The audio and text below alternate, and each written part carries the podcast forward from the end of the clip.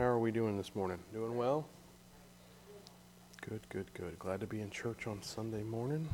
You can find your place in Matthew chapter 6, uh, verse 1. We'll get there eventually. Um, let's open up in prayer and we'll get started. Father, we thank you for your word this morning. Thank you for your Holy Spirit in this place, that your presence is here, your anointing is here, Father, to break the yoke, to provide light and revelation to us, to give us wisdom and understanding of your word, that we can live more for you, live more effective for you, and, and further the kingdom in the ways that you want, Father God. And we thank you that you can give us next steps and guidance on how to do that and give us the grace to perform. And we thank you for it this morning, and thank you continually for the truth of your word that is the light to our path. And we thank you for it in Jesus' name. Amen. Amen. Amen. Amen. Um, today, I want to get into the uh, topic of self examination. Uh, it's an important thing that we have to do all the time as believers uh, because we live in a world, but we're not of a world. Amen.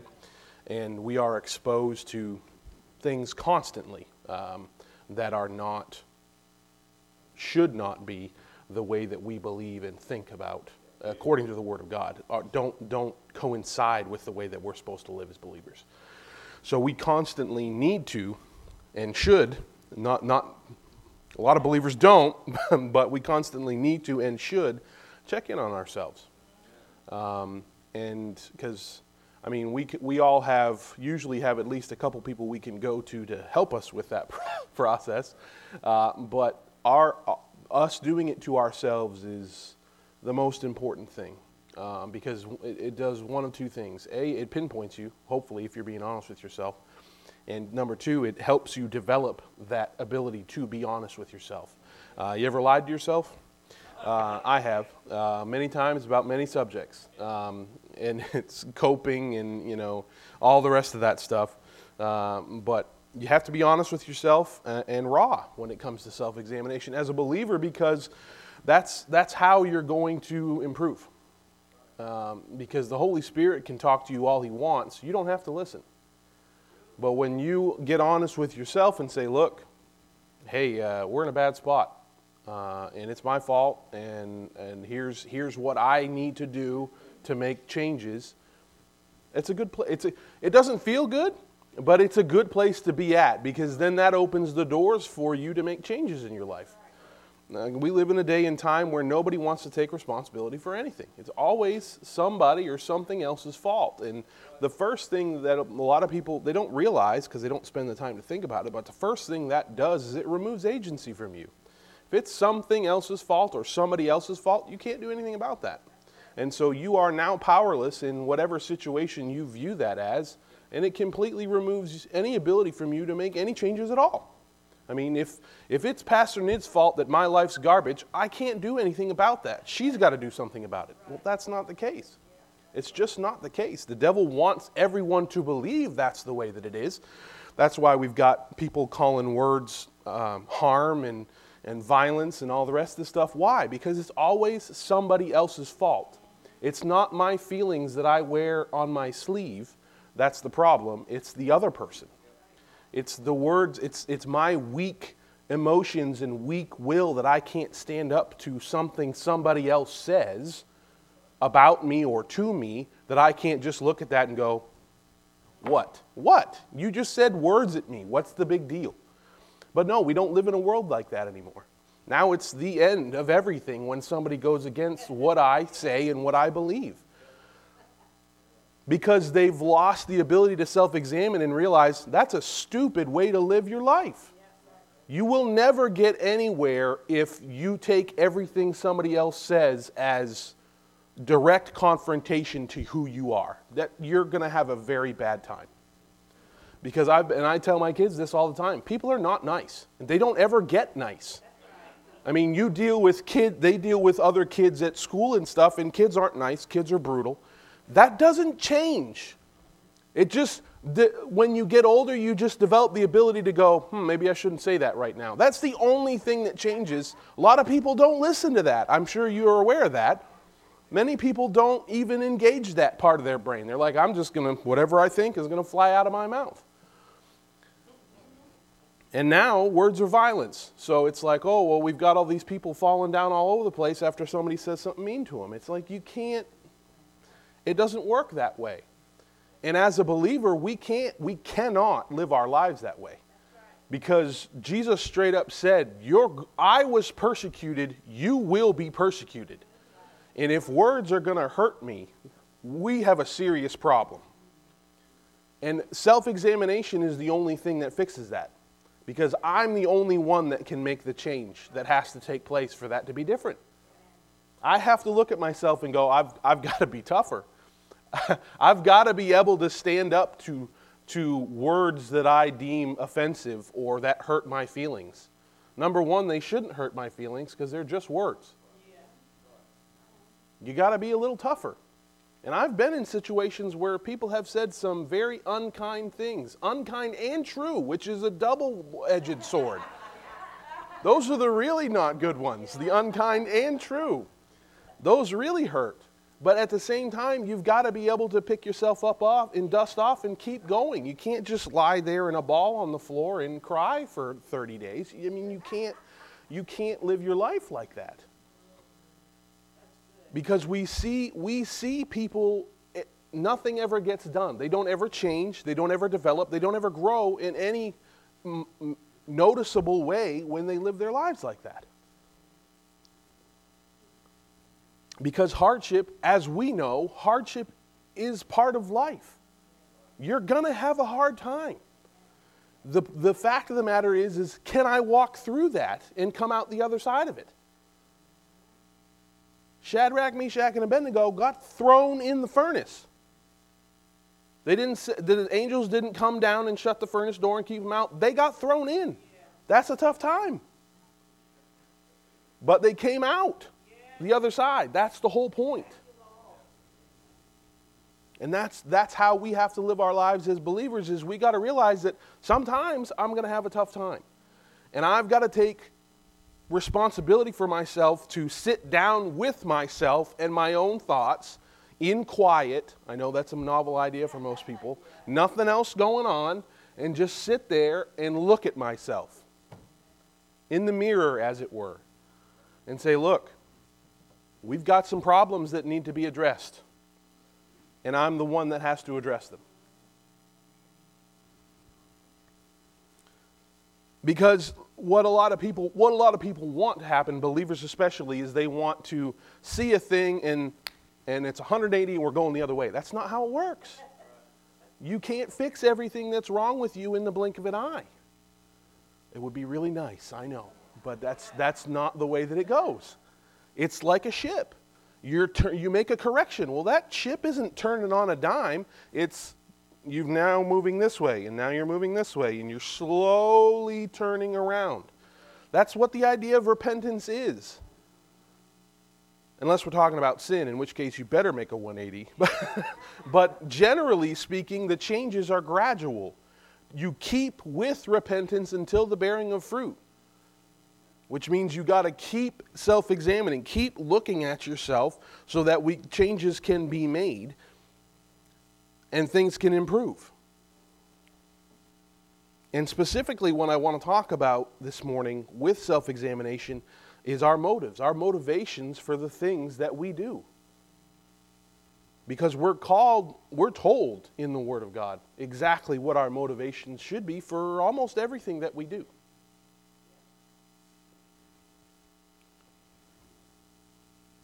Paul and Jesus both talk about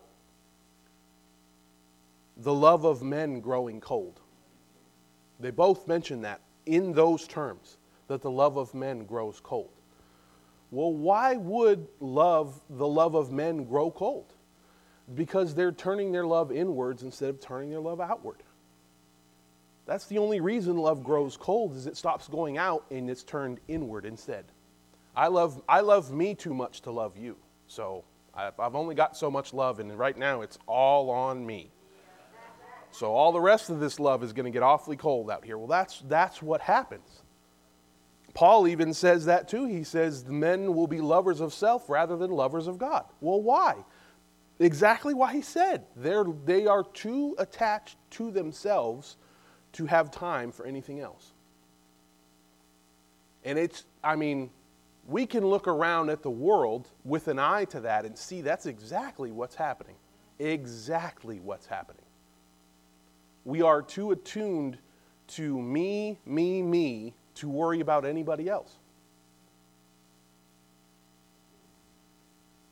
And as believers, we can't afford to do that because our God has called us and he, he is love. And His concern is people.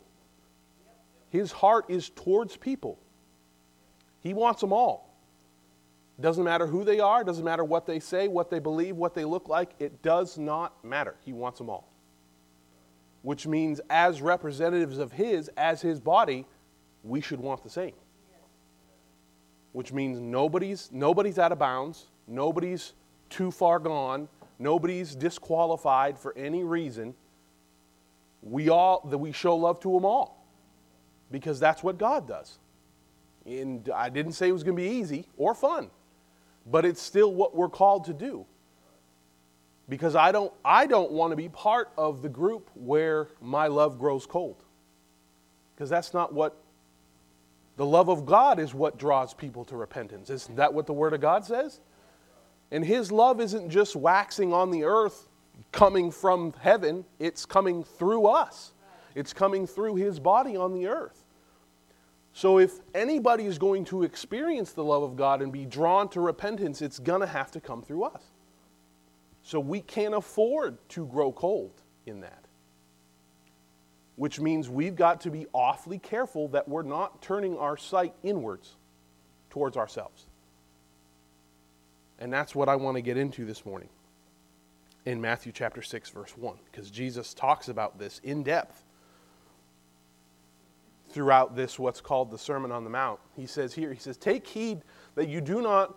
Your, that you do not do your charitable deeds before men to be seen by them, otherwise, you have no reward from your Father in heaven.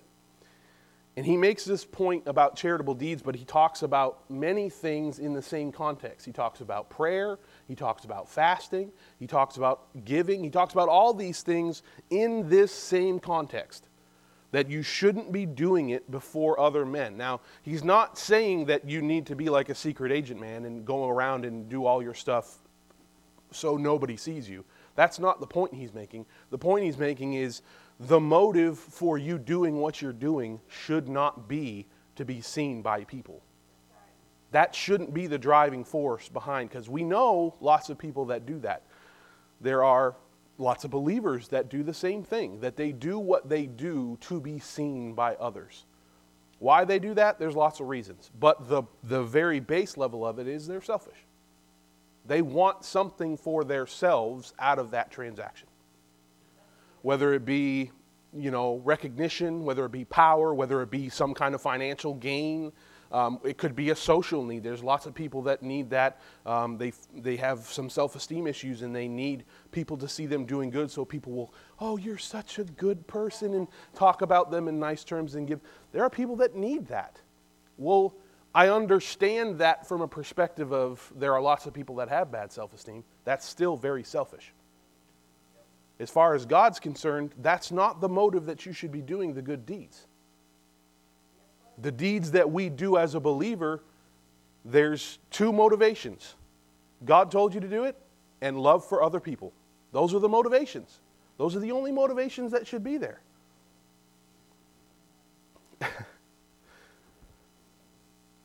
we, are, we are here to please the Father. That's, that's our whole reason to be here.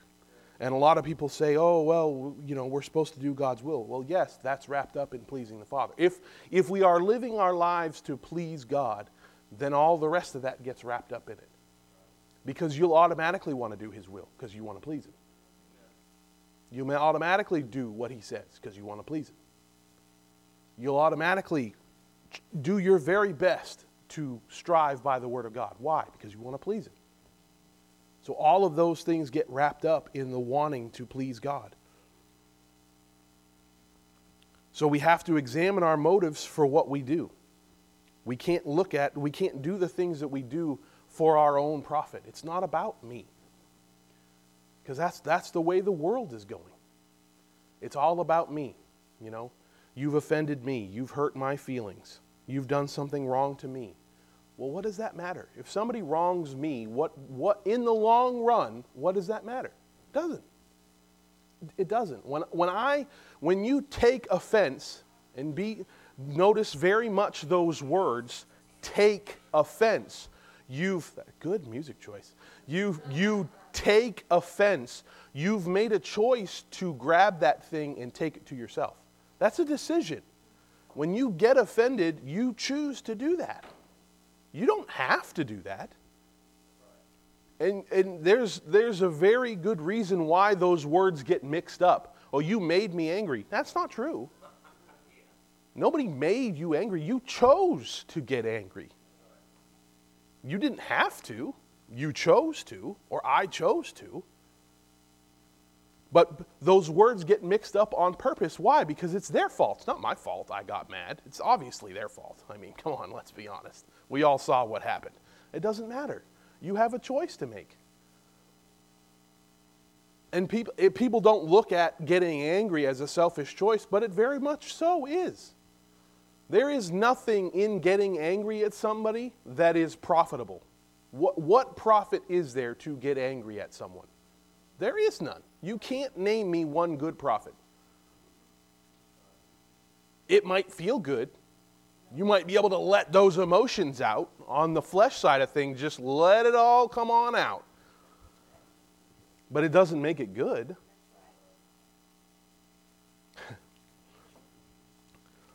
There's just too much, too much going on in the world today that shows that people have are too attached to themselves.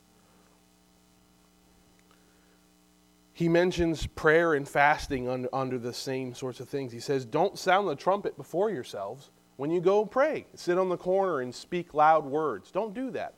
Well, why were they doing that? To get the attention. So that people would see them. Oh, look how pious they are. Look how holy they are. And he said, You've got your reward. I hope you weren't expecting anything from God because you're not going to get it. You've got your reward.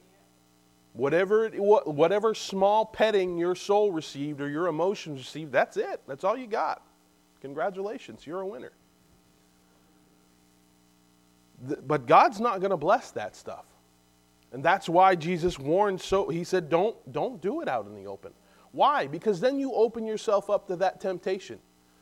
Cuz you notice. I mean, we all when we, even when you don't do it on purpose, you know you pray a good prayer and somebody somebody comes up to you after service, oh, glory to God, sister or brother, that was amazing. You blessed me so much. Your flesh loves that stuff. No matter how hard you try to put it down, it still loves it. It eats it up, man. It goes, yeah, that's what I'm talking about. But then you, as a spirit man, you have to step up and say, no, no, no, no, no, shut up. That's not why we did what we did. That's why this is a constant process because your flesh never stops enjoying attention. It never stops enjoying accolades and praises. It never does. Why? Because it's proud, it's haughty, it loves itself. That's why we have a job to keep it down. We can't let it take control and do whatever it wants to do. That's what, that's what these guys had a problem with. They got in these positions of power and got to wear the nice robes and do all the nice things. And then they got addicted to it.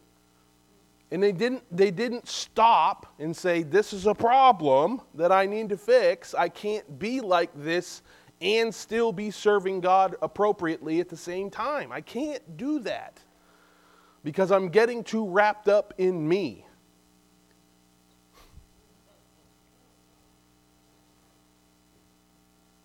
I'm going to jump ahead just a second, but it says down in Matthew, go down to verse 24 in Matthew chapter 6.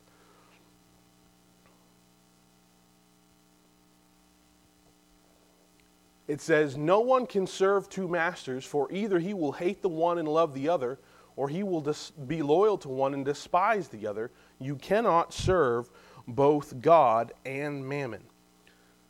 But the principle is you can't serve God and anything else. And at the very base level, the love of money is a love of self. Because why do you love money? Because you love what money does for you, for me. I love money because money, money is what the Word of God says, it becomes a strong tower. It becomes the, the money of the rich man is his defense. He looks at it as this is this money is my protection. Well, what's the what's the main point there? Me. I'm worried about me, so I need that money to protect me.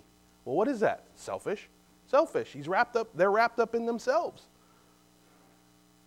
So you can't serve God in anything else because the moment you look to something else, you've, you've just lifted yourself up above God. Because whatever that thing you're after is for selfish reasons. I mean, you can, you can twist and turn in the wind however you want, but ultimately, if you're looking towards any, to anything other than God, it's for selfish reasons. Well, I, I just love my family so much. I love my family too, but not more than God. Because at the end of the day, God can do way more for my family than I can. So me serving Him sets them up in a much better fashion than I ever could. But most people don't look at it that way. They raise their family up above God. Well, what is that? Selfish? Well, I love it's my family. Yeah, but you don't love your family because you love your you love what your family is to you the connection that you have with your family. Because what's the thought? I couldn't, I couldn't live without my family.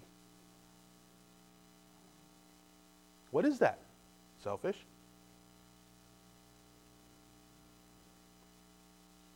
But the, these are the types of things we have to look at. Because the devil will use anything he can to make sure that your work for the kingdom isn't effective, that he can gain a foothold. If he can use your family, he'll use your family. He, he's not picky about how he gets an advantage, he just wants an advantage.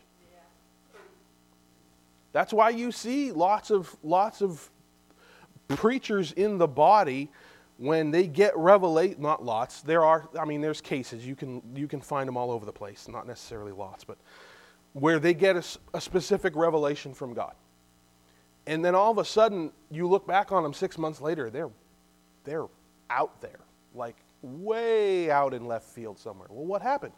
They thought they were special. They thought they were special, and then they started making up all this kind of stuff because they got addicted to that feeling of, oh, I've got something, I've got something. No, no, no, no. Careful. You just put on the fancy robe and hopped up on the street corner and played the trumpet. Careful. But this is what we have to live lives as a believer. This is what it's all about. Because when we start living for God, God is going to work through us. In by necessity, people are going to give attention to us one way or another. So I've got to gird myself and prepare myself that that's coming and that's not something I can I can hold on to. I can't get attached to that attention, to that to that because when, when God, like, if God uses me to give Debbie $5,000, she is by necessity going to look upon me kindly. I just gave her $5,000. If somebody gave you $5,000, wouldn't you be just a little appreciative? I sure would be. I'd have a few nice things to say about that person. I'd probably want to do a few nice things for that person. It, it does not take your flesh and your soul long to get a taste for that. And then all of a sudden, why are you doing good things? Because you want that person you're doing good things for to praise you. You want, you want those nice words. Yes. Talk pu- beautiful to me. I'm being nice to you. Talk nice to me. No, no. That can't be the motivation. What did Jesus say? You've got your reward. You're not getting any credit for that.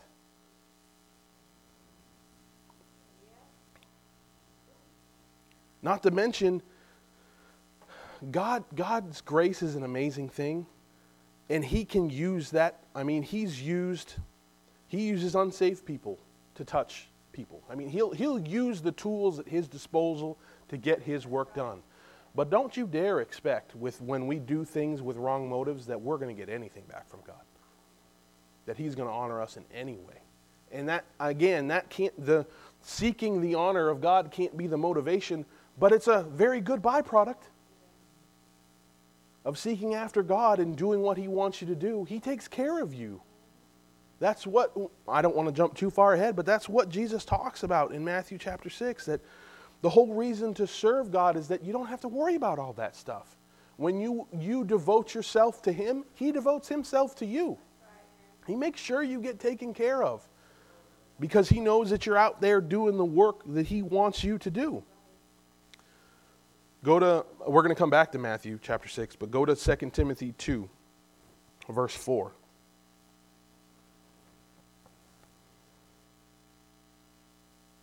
Because Paul, Paul talks a lot about motivations.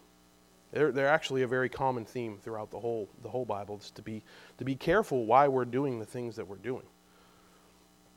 It says, No one engaged in warfare entangles himself with the affairs of this life, that he may please him who enlisted him as a soldier. Put that up in the Passion Translation, please. But he, he doesn't get involved in the things of daily life, that he doesn't get involved in the common things. It says, For every soldier called to active duty must divorce himself from the distractions of this world so that he may fully satisfy the one who chose him. Jesus is the one who chose us. He called us. He called us. So we are to live to fully satisfy him. That's what our motivation should be. I want to fully satisfy him in everything that I do. And to do that, we have to divorce ourselves from the distractions of this world. Well, what are the distractions? All of the things we've been talking about are the distractions.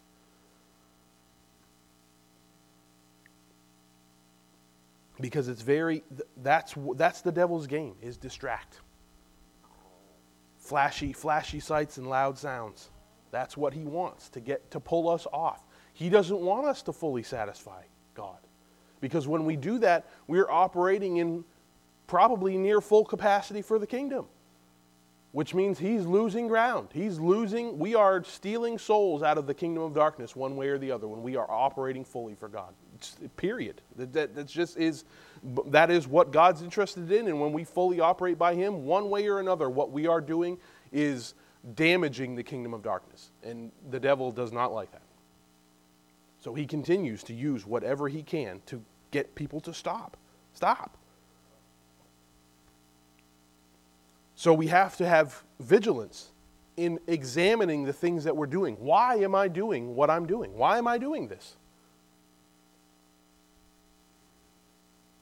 Did God tell me to do this? And if He did, am I doing it the way He told me to do it? Because that's part of the satisfying. Because when you're in when you're a soldier, which is what Paul's talking about here, when you're a soldier, the army doesn't just whoever you work for as a soldier doesn't just tell you, "Hey, I want you to go do this thing." They give you very detailed instructions on how to do that thing. You go here at this time, then you go over here at this time, then you do this at this time, and then you go there and do this final thing. That's what the military does. Very few levels of the military do they just get carte blanche to do, hey, this is the mission, do, just get it done. There are very few people in the military that get that kind of, and the same for the kingdom of God. There are probably people in the kingdom of God that God will tell them what to do and he leaves it up to them. Why? Because he knows the first thing that person is going to do is go to him and go, How do you want me to do it? So he doesn't have to tell them how to do it because he knows they're going to come to him to ask. But that's training, that's development, that's time spent understanding that, hey, this, I'm not going to go and do whatever I think needs to be done because that's not how you satisfy someone. If you work for a boss, you don't just, most of the time, they have a specific way that they want something done. And you get that information and you do it the, if you want to please them, you do it the way they want it done. Because otherwise, they're not happy. And if our goal is to please that person, then that's the way we do it. Well, same thing with God. If we want to please Him, we need to do what He wants us to do, how He wants us to do it.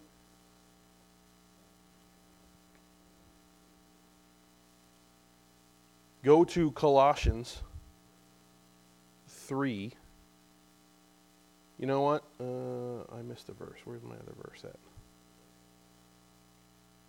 No, go back to Matthew chapter 6. I think it's verse 25, actually.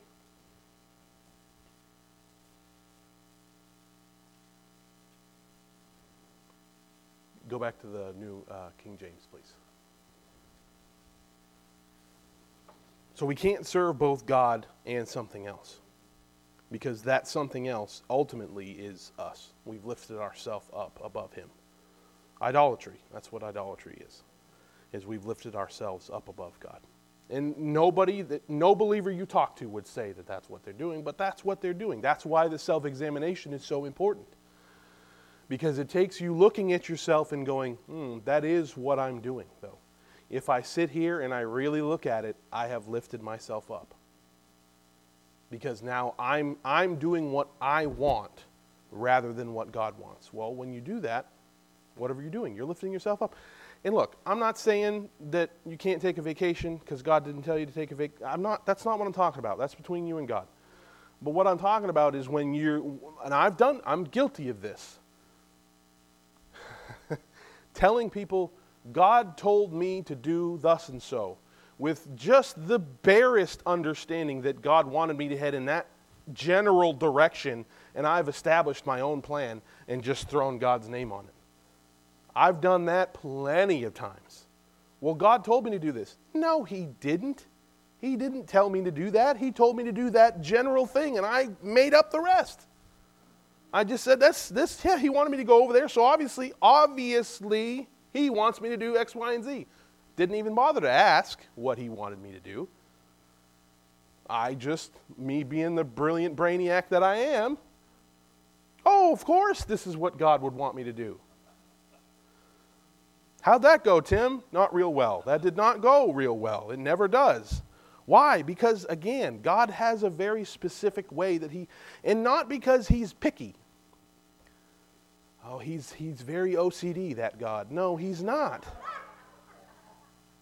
He has, He's very intentional with every step, and most of the time it's for our good. It's for our good, it's for our development. That the steps take us through a growing process so that when we get to the final step, we're prepared for the final step. Because God knows if He just plopped the whole plan down in front of us, we just, we just kind of stare at it all dazed and confused and go, I don't understand any of that. Why? Because we haven't grown. We haven't gone through the journey. But that all requires us to be in control of ourselves and to be in control of our motives and to understand that I, I just can't do a thing to look holy. Oh, God told me to do this, so I'm doing this. Well, yeah, that sounds real nice when you tell it to somebody else until you get alone with yourself and you realize you don't know what you're doing because you didn't bother to ask. Me, I've done that lots of times. But the whole point is, is he wants us to be successful, guys. He wants us to succeed. And the way that we do that is by doing it his way. Because his way is the most efficient, the most prosperous for us, even though we, we don't usually understand how. And it is the most effective for the kingdom. All three things in one. We can't come up with a better plan than that because he has, inf- he has access to information we just, we just don't have. In understanding that we don't have. In verse 25, this is immediately after he told us that you can't serve both God and mammon. He says, Therefore, therefore what? Because you can't serve God and mammon, don't worry about your life. What? What? the two are connected. You can't serve God and mammon. Therefore, do not worry about your life, what you will eat or what you will drink, nor about your body, what you will put on. Is not life more than food and the body more than clothing? What is he saying? Don't get wrapped up with things that don't matter. Oh, don't talk about my house like that. Don't talk about my car like that. They don't matter. They don't matter. There are lots of people that live, I mean, as Americans, we're spoiled. We're spoiled. Glory, thank God. Don't get me wrong, not complaining. I like the way that I live. I like the amount of wealth that I have. I like all of the stuff I have access to because I live here. Thank you, Jesus. But if it all stopped tomorrow, does that change anything really? Now, a lot of people say, oh, yes, absolutely. But in the long run, as believers, no, it really doesn't. Our mission is still the same, our reason is still the same. Everything we're supposed to be going after is still the same. And we still have access, if you've got a printed Bible, hint, hint, you've still got access to the Word of God. People love these electronic devices, and again, I do too. I'm spoiled, I'm a techie. I still have like 10 printed Bibles in my house. Why? Because what if my device doesn't work? I'm not taking the chance that I lost my access to the Word of God because I didn't have the foresight to have a physical copy. that's just a little, you know, that's a, that's, there you go. You can have that.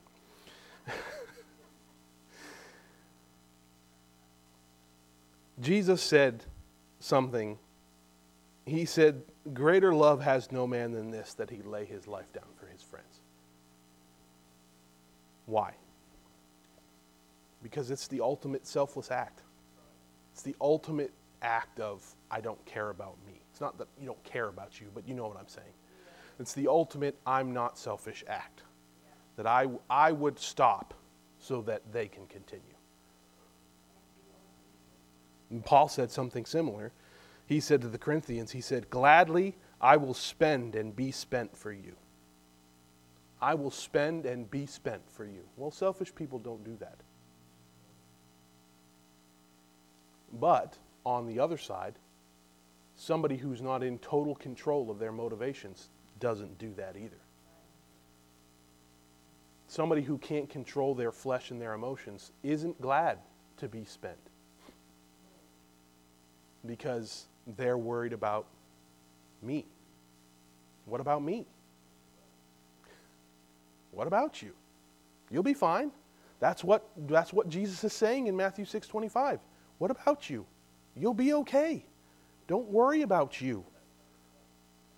Because when we worry about the, the, the, the, the connection people miss on that is when you worry about you, you are at that same moment doubting God's ability to take care of you. You are thumbing your nose at God, worrying about yourself. And people don't like that because that's hard on your flesh. Well, guess what? We need to be hard on our flesh. When I worry that I'm going to lose everything and, and fail and this and that, you're thumbing your nose at God as a believer because that's saying you can't do anything about this. That sounds an awful lot like the Israelites right before they got sent out into the, the wilderness. Because what did they do? They sent spies into the, into the promised land. Promised land. That's, it's in the name. Promised land. As in the land that was promised. As in, he told you all about it already. Why are you sending people in there to look at it? You already know what's in there. But not if you don't trust God. Not if you thumb your nose, which, which is no surprise. I mean, if you read what they did on their trip from Egypt to the Jordan, it's not a surprise that they thought like that.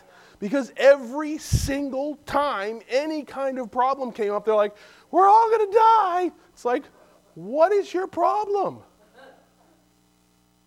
But we have the same problem. And we're told clearly in the Word of God that, that Israel is there as an example to avoid, at least in that one reference point. Don't be like them. Which, how do we do that? Self examination. Got to look at myself. Am I, do I trust God as much as I say that I do? And oh, yes, I trust God completely until that bill comes in and you go, I can't pay this. Well, what is that? You just thumbed your nose at God.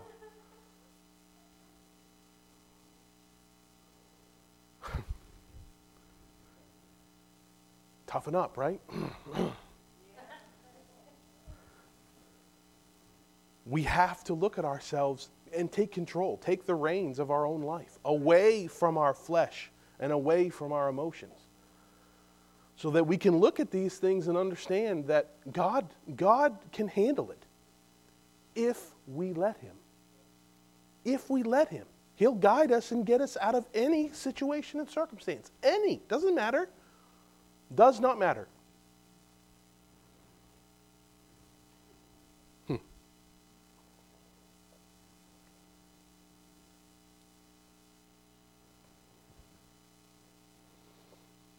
God wants us to be successful. But to do so, we have to put Him first. We've got to lift Him up when it comes to our decision making, when it comes to what we're doing. And to do that, we have to sit down and be quiet with ourselves. We've got to look and make sure that we don't have any of these things that Jesus discussed here. We don't have any of those habits where I do this thing because it makes me feel good. I do this thing because I'm looking for some kind of positive message from somebody that sees me do it. That that you know it it, it comforts my soul. It it it builds a nest egg. I mean, people have all kinds of reasons. I've, I've heard people, you know, I'm, I'm giving to dis- establish a nest egg for retirement. That's not a motivation for giving. That's not, no.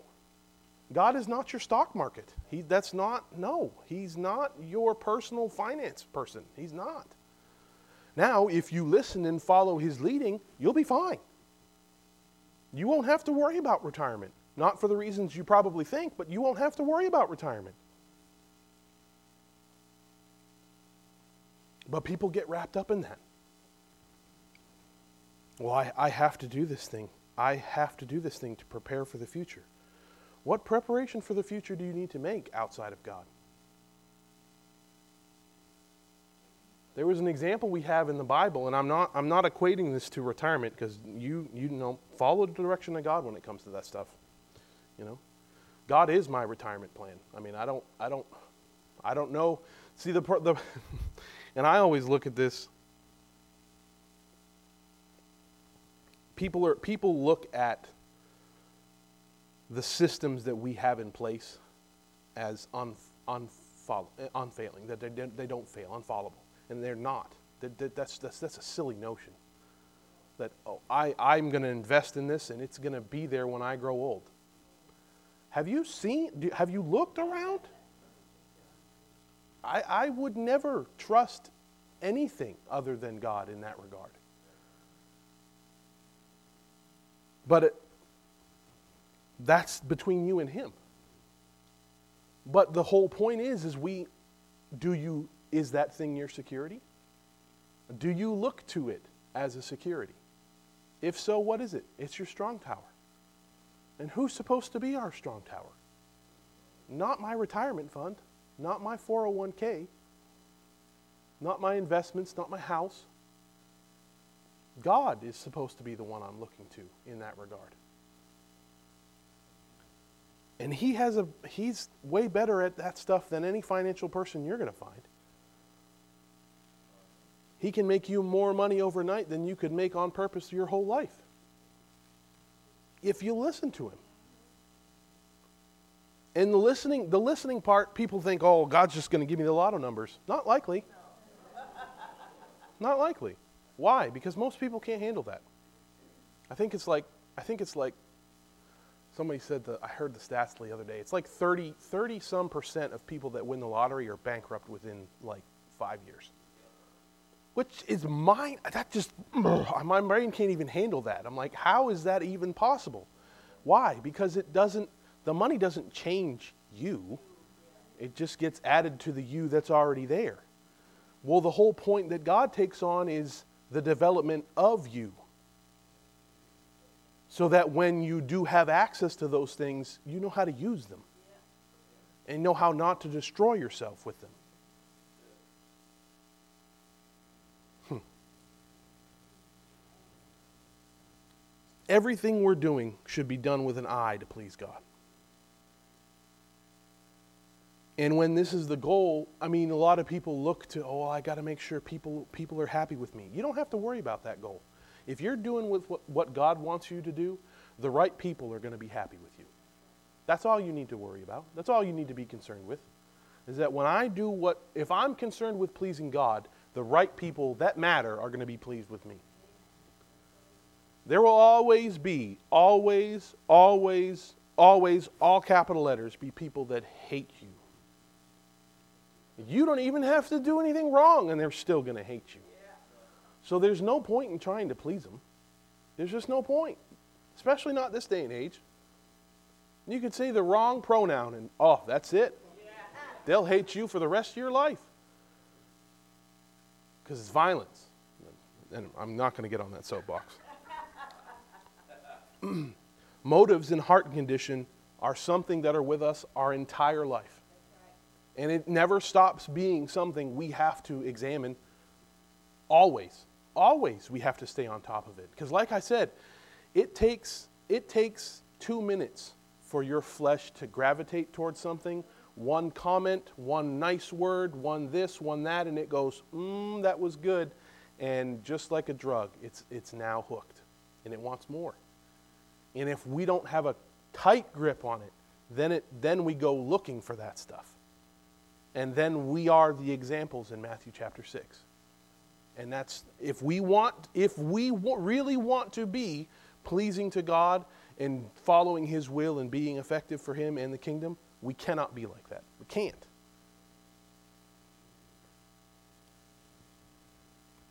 Because we will, we will fall. And soon the, the words that we were addicted to will go away to be replaced with scorn and hate and all the rest of that fun stuff. So I'd rather just please God. This way, this way I the one that I need to be concerned with is pleased with me and I don't need to worry about anybody else. Because you can not like me all you want. That does not hurt my feelings. I, people have told me that I don't like you. Okay. And? I mean, what uh, is that all you had to say? Because that's fine. You don't have to like me. I'm not here for you to like me. I don't. People just don't know what to do with me. They, they talk to me all mean, and I'm like, and? But anyway, that's part of examining yourself and making sure your emotions aren't on your sleeve, both to be hurt and also that it's, you're letting those things lead you. We can't do that.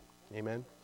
Amen. Father, we thank you for your word this morning. We thank you for your Holy Spirit that's here to help us in this, Father God. That He we can go to your Holy Spirit and He will lead us and show us the adjustments, show us the changes, show us the course corrections that we need to make, Father. The areas that we need to be careful in when it comes to motivations when it comes to pleasing you, Father, and our desire to do so. We thank you for your grace and your mercy on us in this and your patience with us, Father, as we, we learn and find our way and come to understand what it is you want us to do. And we thank you for it in Jesus' name. And Father, we come to you this morning with our giving because your word does say to come to you with an open heart and a glad heart and give unto you the things that you deserve, the things that we are happy to give because you are a good, good Father, Father. And we love you and we thank you for it in Jesus' name. Amen. Amen. If you need an envelope, they're on the seat back in front of you. If you joined us on live stream, thank you for being here with us this morning. Um, you can go to the, the website at newlifefamilyworship.net and use the giving link, and uh, they will send you a receipt there. And please always reach out to us if you have prayer requests or praise reports or anything else, we just love to hear from you all out there. So you can reach us through email on the website or on, on our social media pages. We thank you for it. And we'll see you in a little bit.